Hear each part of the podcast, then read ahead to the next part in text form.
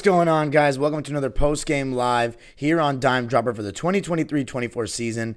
Before we get started, you already know the drill. Make sure you follow us on social media at Twitter, Instagram, and TikTok at Dime Dropper Pod and subscribe to the YouTube channel, Dime Dropper.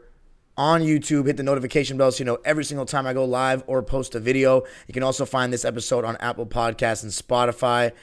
And subscribe to Locked On Clippers on YouTube and I also do Clipper content there five days a week. Live from Los Angeles, as always. Super chats are turned on if you want to drop a dollar a dime for your boy. Tonight we got a jam packed live dime dropper fan. We got the Clippers Heat, which we're going to start with. We got Lakers Knicks. That's a big one. And then I'm going to be talking some soccer. Iran, Japan in the quarterfinals of the Asian Cup. You already know how much that meant for me. I'm about to get into that. And then taking a look at the African Cup semis, the four teams remaining, and the venues for the World Cup 2026 here at the U.S. with Canada and Mexico were announced today. So I'm going to be reacting to that.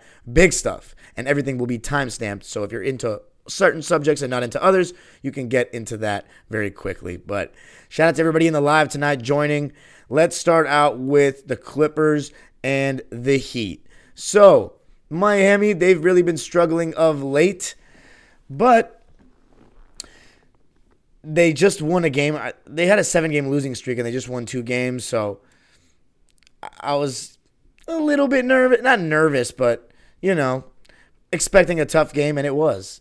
But we got some good news today, Clipper Nation. We got some really good news. The return of Ivica Zubac. So good to have Zubac. Honestly, earlier than I expected. He's played in 38 games this year. So he's missed 10 because we played 48 games now.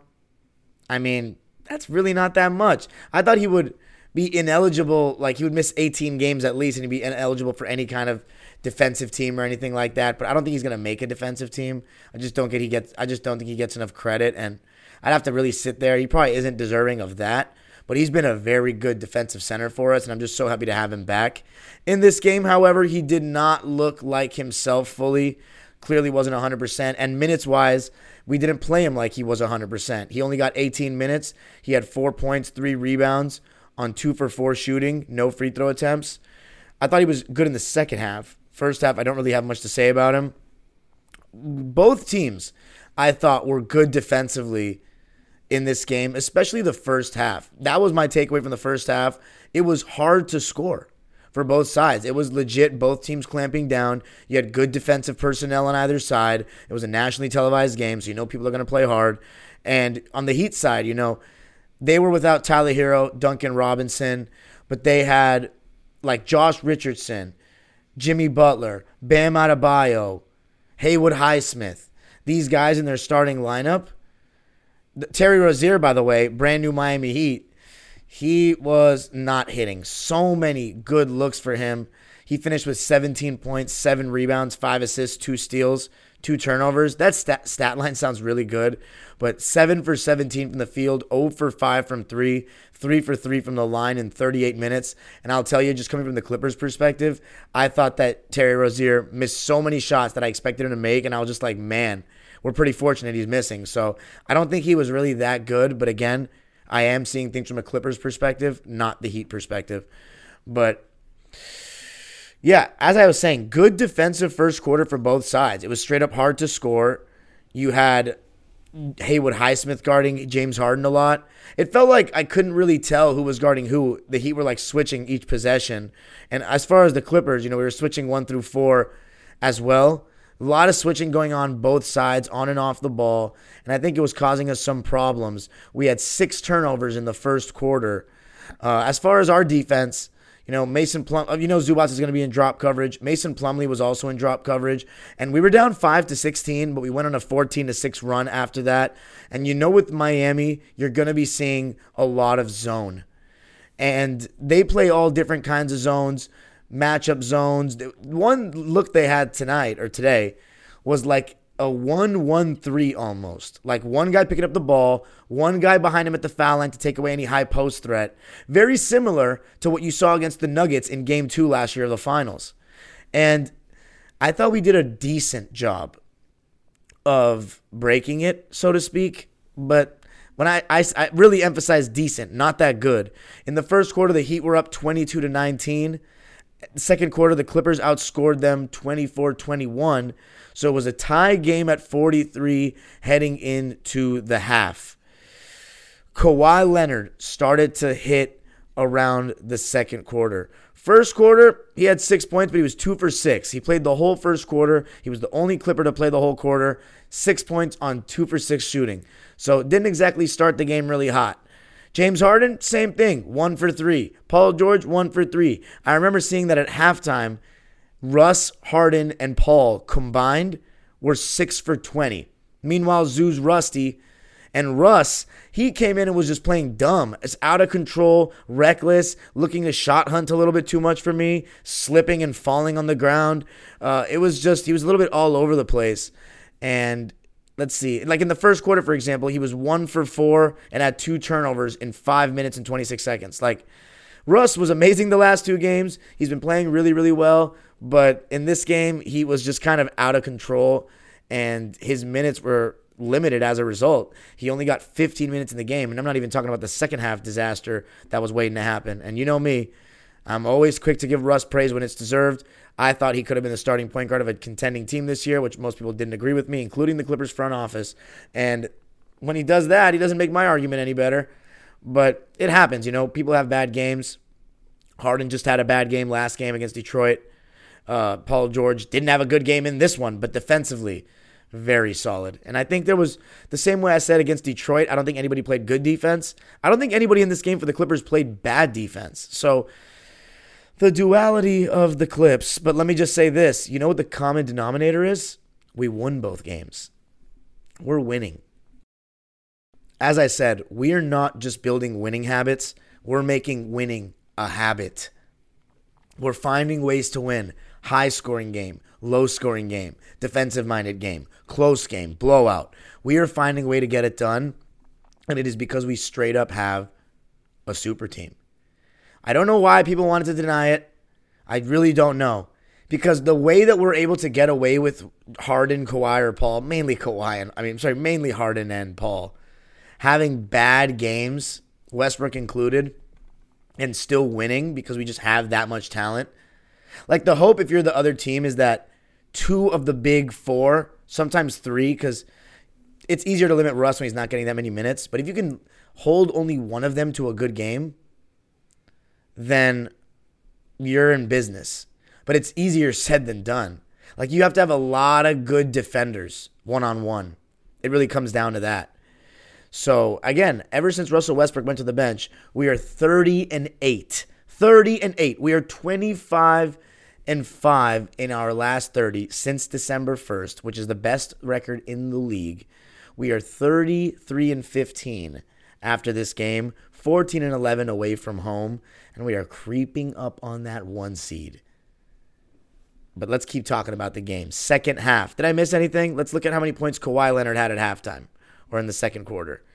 He had 5 points. So he only had 11 points at the at the half. 11 points on 4 for 9 shooting.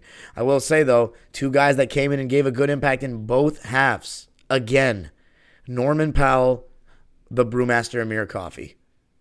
Both exceptional. And I'll go in more depth about them in a second. But Daniel Theis actually was the odd man out with Zubac's back. And it was funny because when Mason came back, Mace was the odd man out and now it seems like it's Daniel. I don't know if I like that. I was happy with Mason Plumlee's performance in this game. I thought he did a really solid job when he was guarding Bam and just rebounding well. I think they both have their pros and cons. But I think Theis has been better, and he's makes he's makes me more comfortable with what he can do defensively. But everybody was saying when I tweeted that tonight, uh, it looks like Plumlee's got the spot. Everybody was saying I think it's going to be matchup dependent, and I would tend to agree. But the Heat goes small, and we didn't play Daniel Theis, so I think that's a little interesting. But we'll see. I think Daniel Theis has been better, but Mace is a better rebounder and he's bigger, and he's a better vertical threat. He's a real lob threat. Uh, but anyway, I don't think he's a good defender despite the way he played on Bam tonight. Uh, he's gives me the least resistance around the rim of any of our bigs, in my opinion. I will say though, there was one play he went up vertical nicely, and Caleb Martin somehow threw the ball up and in on, off the glass in the second half. I thought that was pretty impressive. Um, but yeah, Jimmy was hitting in the first half. PG was bricking. I thought Harden made some good passes. But overall, in the first half, Harden only had five points on two for six shooting. Jimmy Butler had nine points on four for seven shooting. But the third quarter, this was, in my opinion, the most fun one. Kawhi was guarding Josh Richardson, Terrence Mann on Terry Rozier, James Harden on Haywood Highsmith, PG on Jimmy, and Zoo on Bam, and we were switching one through four. And I gotta say, I thought James Harden's defense in this game was the best it's been in a long time, in a lot of games. He did a great job defending Jimmy Butler when he was switched on to him. I think two or three times. He didn't score once. Great hands. Again, there was a nice classic Harden strip. Added Jimmy Butler to the Harden strip club.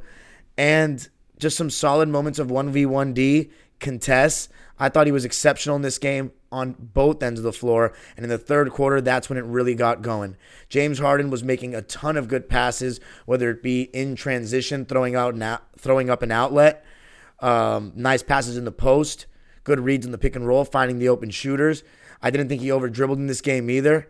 He did start to foul bait a little too much for my liking in the third, but he does seem to get every damn call. And I think it is really, really funny that James Harden played so well in front of Pat Riley, the Godfather, one of my my coaching uh, idol. And you know, Pat Riley was pretty adamant, and the Heat were pretty adamant that Plumber Jim was not a guy that they wanted to touch because of every reason that I didn't want him. Don't trust him in the playoffs. Don't think winning seems like the number one priority for him all the time. And we'll see if he's proven wrong. Of course, right now it definitely looks like it because the Heat need help and the Clippers have been flying. But we do know that with Harden, it's all about the playoffs, that people have their doubts. But that being said, as I always say, you usually need a great regular season or a good one, top three seed, to win the championship. Miami, when they went to the finals with Jimmy Butler, the first time they were a five seed, and the second time they were an eight seed. So that's not the formula to win a championship. And I was just on my cousin, who's a Heat fans show today, with a couple other Heat fans after the game, and I was telling them like, you guys lack the regular season process. Like the way they just bullshit through the regular season, and then Jimmy Butler just goes crazy in the playoffs. That'll only work for so long. Like eventually, you're going to play a team that has a guy that's amazing in the playoffs too, and has been playing well as a team all season, and that's what they run into with the Lakers and the Nuggets. So, I, we'll see if it comes back to bite the Heat later this season. But James Harden was really playing well in that third, and then Kawhi. It's gone to the point where every game I'm like, Jesus Christ, like this guy is so fucking good. And he's on my team, the Clippers, poverty franchise that were the worst ever. We have a like he's proven winner. But the set, I keep saying this and I sound like a broken record. I can't like flex about this because he doesn't done a healthy postseason for us besides the bubble. Like we have not really reaped the benefits. So it's so hard for me to just like be like bragging about Kawhi and talking about how great he is all time or like how good he is in the league because the pushback is obvious and it's valid. It needs to happen for the rest of the season. And guess what? We are 48 games into the season. Kawhi has played 44 games. Paul George has played 45 games. Russell Westbrook has played all 48. And James Harden has played all 43, I believe, that he's been available for. 42, and I don't think they've added today's game, so it should be 43. Man, that is, yeah, it's 43. Absolutely big time. Absolutely big time. Health. That's the number one reason. I mean, of course, we have the talent, but the health is the reason why we're doing so well. And Kawhi, I mean, the contested shots, turnarounds, the mid range, the three ball. Then the best part about it, they wanted to put him in the pick and roll. Oh, he'll switch on to Jimmy. He'll poke that ball away from behind. He'll come from the help side and block him. Here's the thing about Jimmy Butler. They both went to their new teams at the same time, their dream teams. Kawhi wanted to be a Clipper. Jimmy Butler wanted to be a Heat. Jimmy Butler has made it to the finals twice, has made it to the conference finals three times in four years. Kawhi Leonard has only finished the postseason healthy one of those four years, and we made a conference finals once. But guess what? Both of them are playoff risers, and it's very clear, very clear who the better basketball player is. It's just so damn Clipper luck of it to be this way that they both went the same time, and Heat fans now like adore Jimmy Butler, have all these postseason memories of him, and I've got diddly fucking squat outside of the Dallas series. But you know what I got? A better chance to see us take the Larry home than the Heat have ever had with Jimmy Butler. And I love Jimmy Butler. I had him in my top five going into the season because of his playoff performances. And I'm not adjusting my rankings until the playoffs. But Kawhi Leonard, I, I went to the national broadcast in the fourth quarter to hear what they were saying. And of course, it was my favorite guy in the world, JJ fucking Baby Dick. And, you know, who has great knowledge of the modern game, but he's an absolute terrorist when it comes to talking about anything before 2000. Uh, he was Dave Pasch. Shout out to Dave Pasch. He was pushing the Kawhi Leonard MVP hard. He was. He said, but he's doing this. He's doing that. He's playing D every night. JJ was saying that he's not in his top four probably. And you know what? I'm not actually going to hate on him for that take because yeah, Giannis has been great. Jokic has been great. SGA has been really great. Anthony Edwards has been really great. Jayson Tatum's been really good. I, of course, I'm going to go with Kawhi top four, but I'm also watching him every night. So, like, I'm going to go Jokic, SGA, Kawhi, and then what? Giannis. Brunson's been fantastic too. And Donovan as well. But I'm to go with those four. Those would be my top four. Sorry, Luka. By the way, like, people that are advocating for Luka, he's not to win a MVP when he's not a top four seed when Jokic is putting up those stats. The only way that Kawhi has a chance of being over to Jokic in the MVP is if the Clippers finish higher, probably with the number one seed. And what people need to understand is like Kawhi's defensive responsibility has gone up a lot since we traded Rocco and Nicholas Batum. Like since we got Harden, Kawhi has had to be like our main backside rim protector when the big man gets pulled out, like tagging the big man. And he's had to guard elite players. And he's doing it every game and he's not getting hurt. And he's like simultaneously is so easy to play with because he doesn't ball hog, he doesn't ball dominate, he doesn't even he's not even aggressive enough shot taking wise a lot of times, but look at what he's leading. Like there's no coincidence that he has one of the best winning percentages ever. But of course, he always has been with great teams. Like I can't lie. Like if we want to talk about all time greats with help, Kawhi has had a ton of help. Like he always has had it. But I think that being able to mesh with everybody so easily on the basketball court is definitely something you got to take into consideration when you do these all time debates. And like Kawhi is. My only criticism of Kawhi is that he doesn't talk enough, and it's so annoying because we he doesn't talk enough when it comes to like being the face of a franchise. I'm not talking about on the court. On the court, he talks plenty. I can hear him uh, especially when he gets fouled. hey, hey, foul! That, that fool is so funny. He wants to be super quiet, but when it, when it comes to getting a foul, he yells. I will say this though, he talks on D, and you can hear it, and I love that. I need my players that I coach to listen to that. Talking on D. Everybody wants to be silent like you're in a classroom these days. You got to talk on D. Everybody, put, pick up basketball, men's league. I don't care what you're playing, rec league. Talk on D, fools. Especially when you're playing man. Kawhi Leonard is playing at such a high level. I can't even emphasize it enough. I'm just blessed that we get to watch this every night. I just hope I get to watch it when it counts because it's truly special. You will not be able to accurately assess his impact watching the box score because he's not scoring as much as other guys. Because one, he doesn't need to, and he's going to get penalized for it because everybody loves stats. And two, we've been blowing teams out in the fourth, so he's got to he's had to sit. Shout out to my mod, Bones got busy. He posted a graphic or uh, like the list of minutes in the fourth quarter this season for the Clippers, and there were plenty of guys above Kawhi on our team.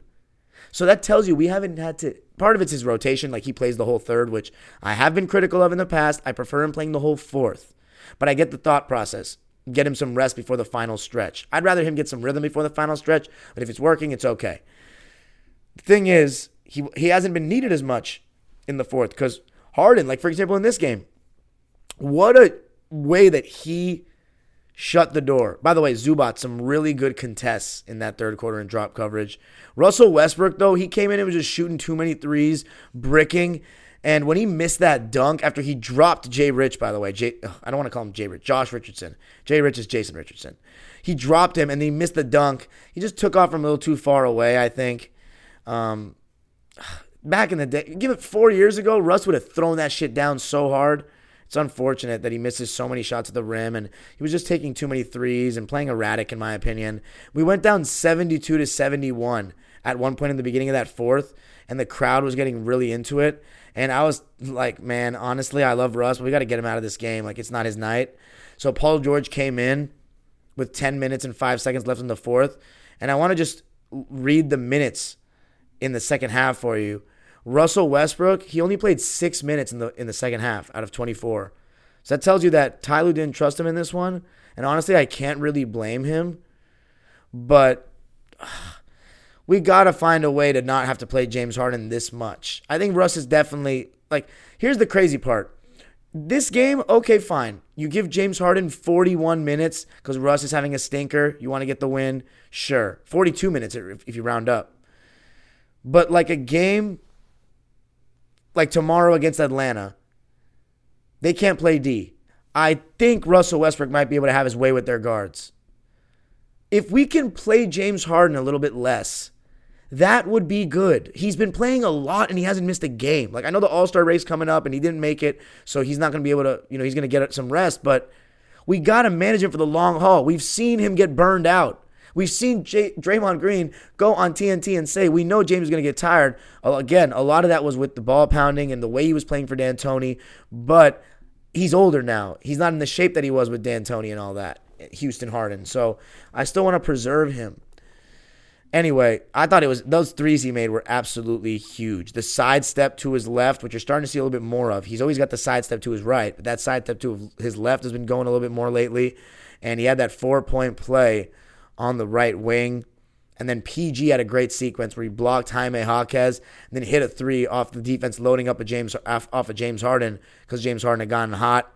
So Harden only sat two minutes and six seconds in the second half, but it was enough to get the job done. And as I said, kind of poetic that he did it in front of Riley, who wanted nothing to do with him. So James Harden bounced back from a horrible game against Detroit and against Washington. He was decent as well, but he's been he's had some rough shooting games recently.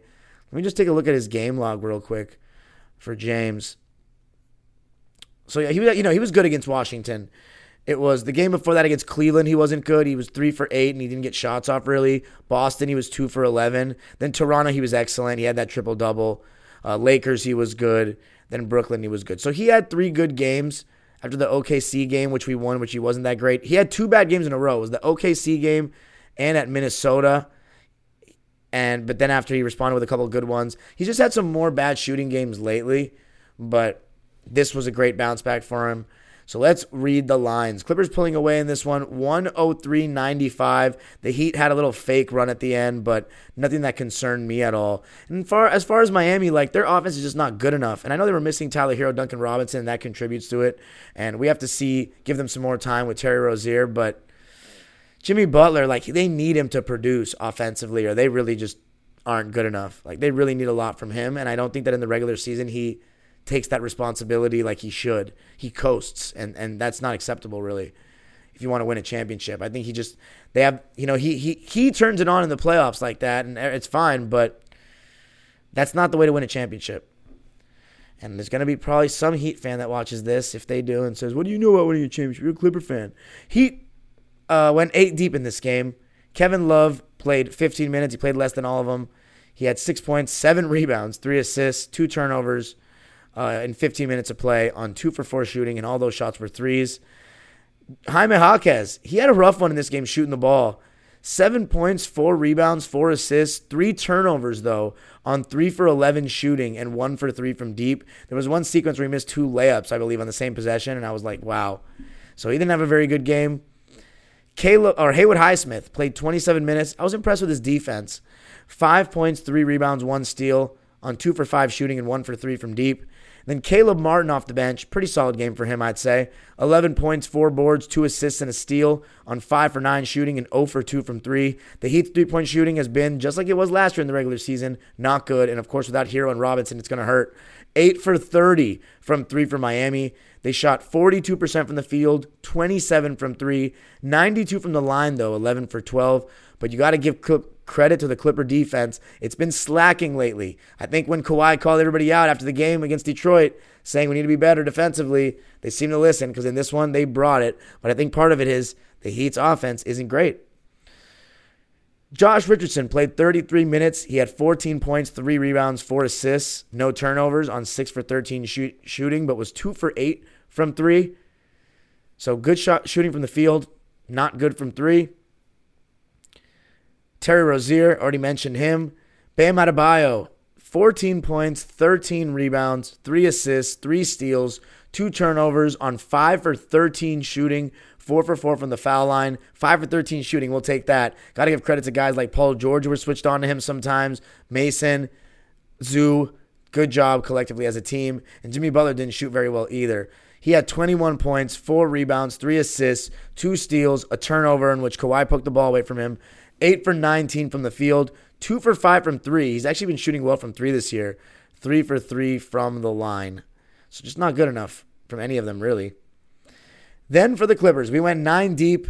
Westbrook got less minutes than anyone. 5 points, 1 rebound, 2 assists, and a steal. 3 turnovers on 2 for 9 shooting, 1 for 4 from 3, and didn't shoot any free throws. So again, didn't follow the rule. He was 1 for 3 and he shot the fourth one, and of course he missed. Clippers shot 44% from the field, but we shot 14 less shots than the Heat. 41% from three. So that's part of the big reason we won. We made eight more threes than them, 16 for 39. And 86% from the foul line. We shot 10 more free throws than them, 19 for 22. So 10 more free throws. They shot 14 more shots. We were able to make more threes. And yeah, we actually made less shots, but we made more threes. So Russ, rough game, but it's okay. He'll be back. We still won. 18 minutes for Zoo. Already mentioned his stat line, just four points, three rebounds. Terrence Mann on the quieter side in this game, but I thought he was pretty good.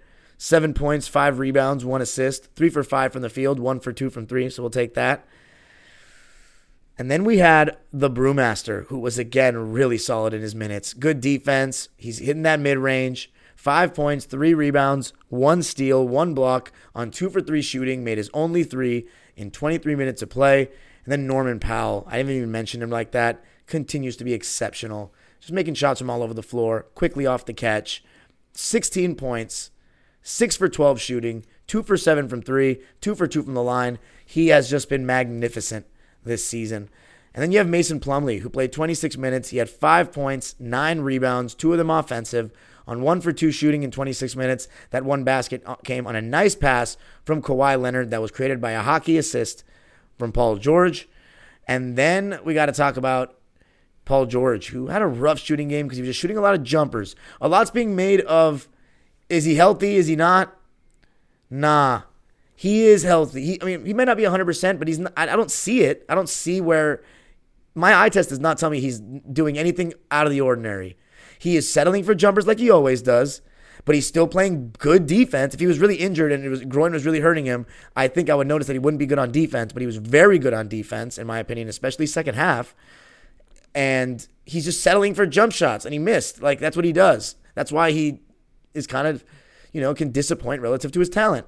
15 points, seven rebounds, four assists, one steal, one block, four turnovers for PG on three for 13 shooting, three for 10 from three. So there you go. When you shoot 10 threes out of 13 shots and you go cold, you're going to like, like that's, if you're telling me the injury is why he's not going to the basket, are you serious? He settles all the time. Like, so I'm not going to buy that. Although it is a contributing factor. Your groin definitely affects that step. Clippers turned the ball over 17 times in this game, which is way too much. And they still won because the Heat's offense can really be so putrid, um, especially without that off ball threat that Duncan Robinson can be. Harden, you can argue he was the player of the game. 21 points, 8 rebounds, 11 assists, 1 steal, 1 block, 4 turnovers, though. He was a plus 10, 7 for 13 from the field, 5 for 9 from 3. So, again, it comes down to the three ball falling. I've been saying that since before we got him. But there were games where he was getting by guys left and right. So he still wasn't really getting by guys like that in this game, but his three ball was falling, so it made things easy. Two for four from the foul line, which is rare for him, but he played 42 minutes, which is a lot. I thought he was fantastic, though. And then Kawhi, my player of the game, 25 points, 11 rebounds, four assists, two steals, two blocks, three turnovers, though, which is too much. I thought we could have been better when Kawhi got double teamed and moving the ball a little faster or taking the open shots when, when they were there. We hesitate on that sometimes.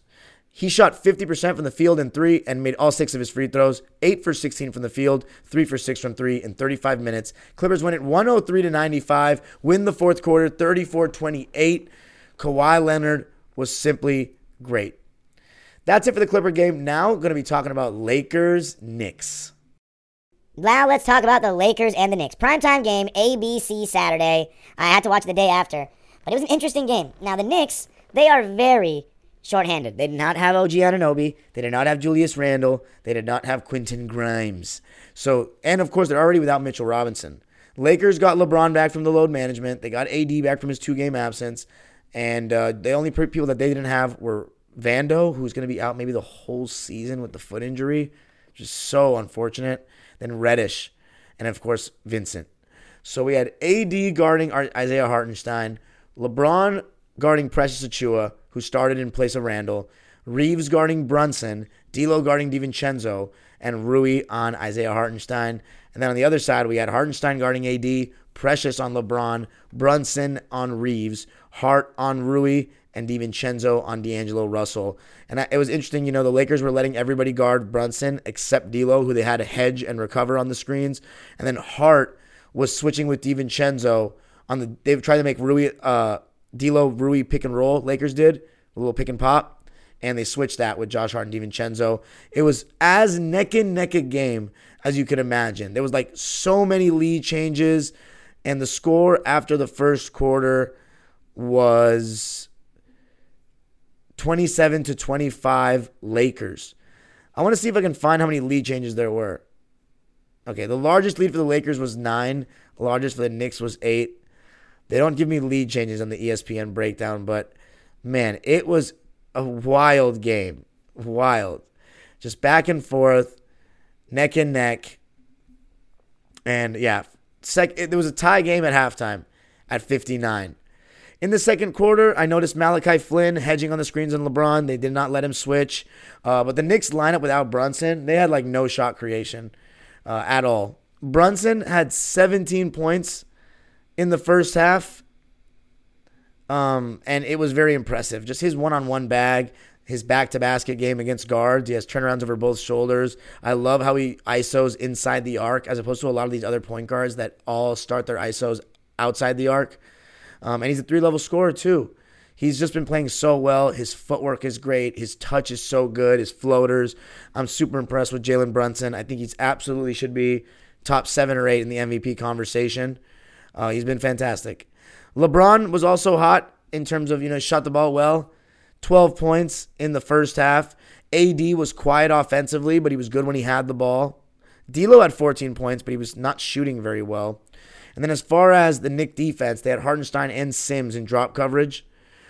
Um, and then Austin Reaves. I thought this was one of his better games in a long time, decision making wise. And going back to the Austin Reaves that I thought was a very good player last year, which was one that made good decisions in the pick and roll. Not just the guy that came in and shot hunted, shot too many threes, and is always looking to ISO and be a black hole on offense.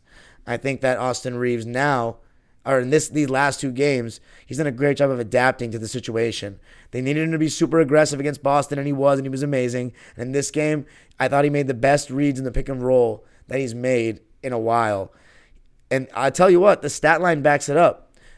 22 points, six rebounds, seven assists, two blocks, only one turnover. So seven assists to one turnover, six for 13 from the field, three for six from three, seven for eight from the foul line in 39 minutes. I thought Austin Reaves was amazing in this game, making all the right plays, making huge passes. That one left handed pass he threw baseline to Taurean Prince was amazing. And speaking of which, Taurean Prince, he was impressive. The way those two played in the fourth quarter was just amazing.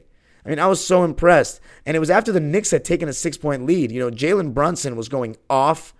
Uh, AD had that sick double block, by the way. And there was a lot of Laker fans in the crowd, as there always are everywhere. But man, great atmosphere in this game. But Jalen Brunson, AD on defense, Jalen Brunson on offense, it was a show. And LeBron James, I thought that the way he commanded the fourth, ah, that's an exaggeration, but the way he set the tone in the fourth in the beginning was huge. Third quarter, the Knicks outscored the Lakers 27 21, had a six point lead heading into the fourth. And in the fourth quarter, it was all Lakers. 33 to 19 in the fourth. It started with a 9-0 run, all LeBron. Reaves, LeBron pick and roll with LeBron as the roller. LeBron catches it, left-handed layup. Then he had an assist in transition to a Taurean Prince 3. That led to a 5-0 run which caused the Knicks to call timeout. And then they came back off the timeout and LeBron had a beautiful fall away going to his left and LeBron was hitting that fadeaway fall away really nicely. Um, I was impressed with his performance, and I thought his defense was really good too. Backside rim protection, uh, guarding when he needed to, and he had that really impressive one-on-one defensive possession against Brunson. So I got to give LeBron credit, and I think it just it's very if you're a Laker fan, this is very frustrating. You know, seeing the way the team is capable of playing effort wise on a night to night basis. Whenever they play against big teams on national television, they play hard. I would love to see what the Lakers' national television record is. That would be an interesting exercise before basketball in Figueroa tomorrow before I record because it's really insane the way that they play like a totally different team. That's two really good wins in a row after playing against, after not even trying against Atlanta and Houston. They're now 25, uh, 26 and 25 after this win, back over 500 they won it 113 to 105, and it started with them double teaming Jalen Brunson over and over again. And you got to give Jalen Brunson credit. The, the, attention that he's drawing just shows how much of a star he really is now. But it was unfortunate they didn't have Grimes, they didn't have Randle, they didn't have OG. It really hurt. Because Precious Achiuwa, Josh Hart, DiVincenzo, these were the next guys that they needed to create and make shots, and that's just not ideal. So it was really working for the Lakers and they started doubling. LeBron was huge in the fourth. AD was changing and altering so many shots. And Reaves and Taurean Prince, I mean, I got to look at their fourth quarter stats. LeBron had six points in the fourth. Reaves had 14 points, five rebounds, two assists, and a block in the fourth. And he played the whole quarter. Eh, LeBron also played the whole quarter. Taurean Prince played the whole whole quarter and had nine points.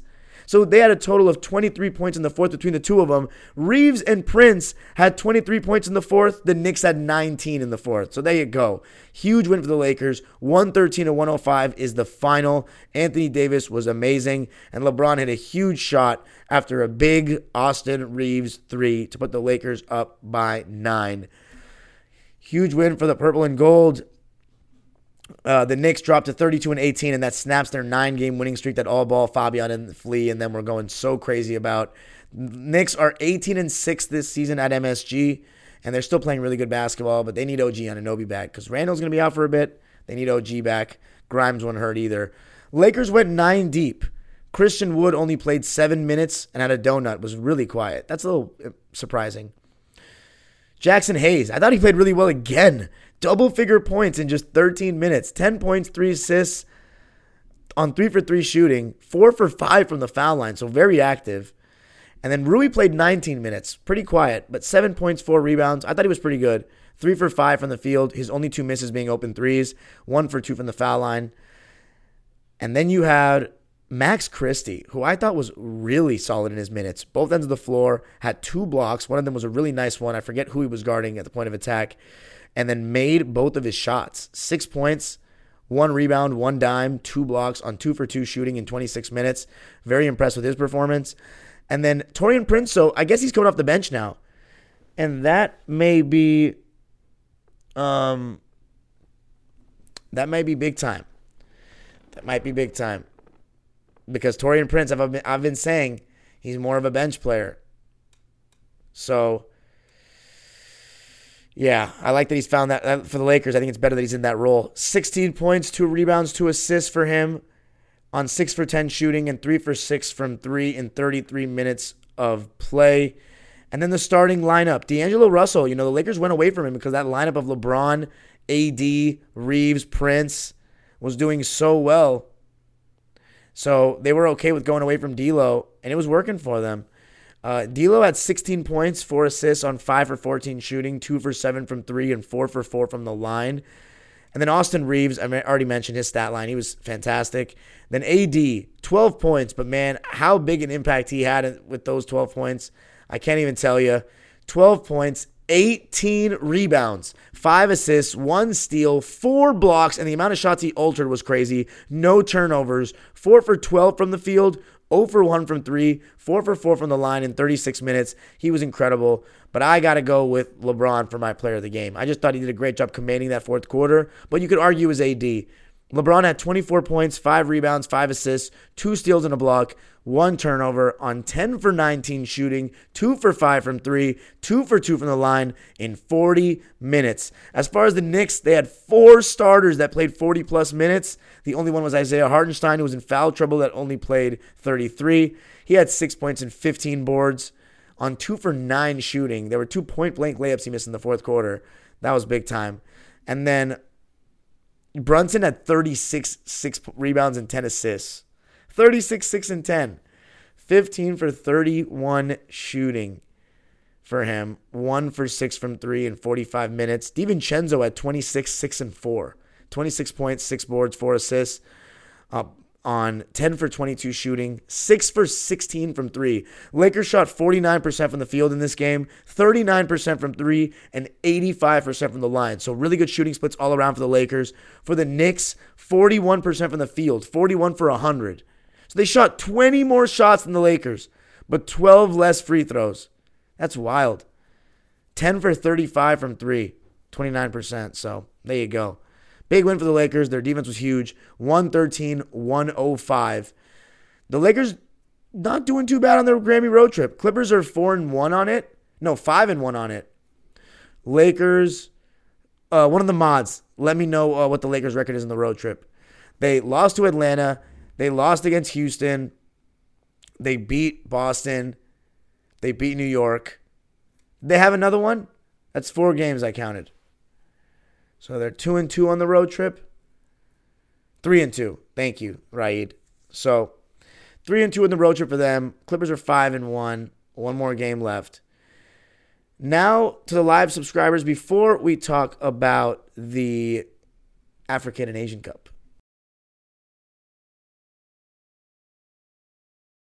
All right, now it's time to talk briefly about the Asian Cup.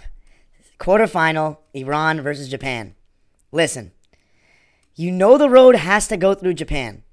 You know it. They're the big biggest team in Asia in terms of like their recent history in tournaments. Obviously knocked Germany out basically of the last World Cup. And you knew it was a game that we were going to have to play a little more defensive.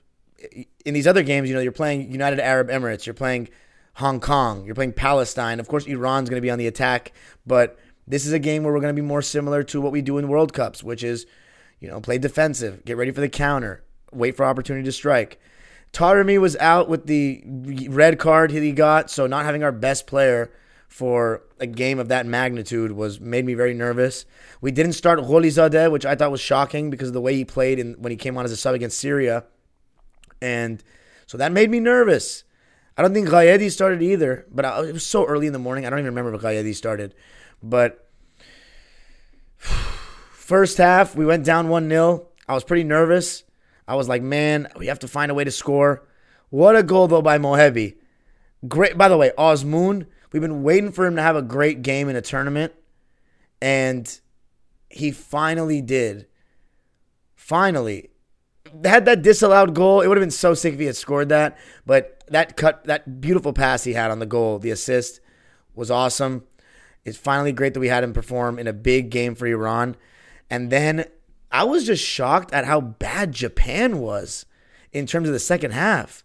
I mean, they had some controversial decisions too in terms of like not starting Mitoma and all that. I can't speak on the Japan perspective because I don't watch all their games, but I mean, the mistakes they were just giving the ball away at the back. Like it was clear the plan is to get physical with them. You know, Iran's bigger than them. You know, the Japanese team's on the shorter side, shorter, quicker, but the way we were able to bother them and they were just making mistakes, it felt like we completely stole the game. I mean, getting that penalty last minute in stoppage time and Jahanbakhsh, the way he fired that shit in, oh my God. It felt too good to be true. Like, it truly felt like we stole the game.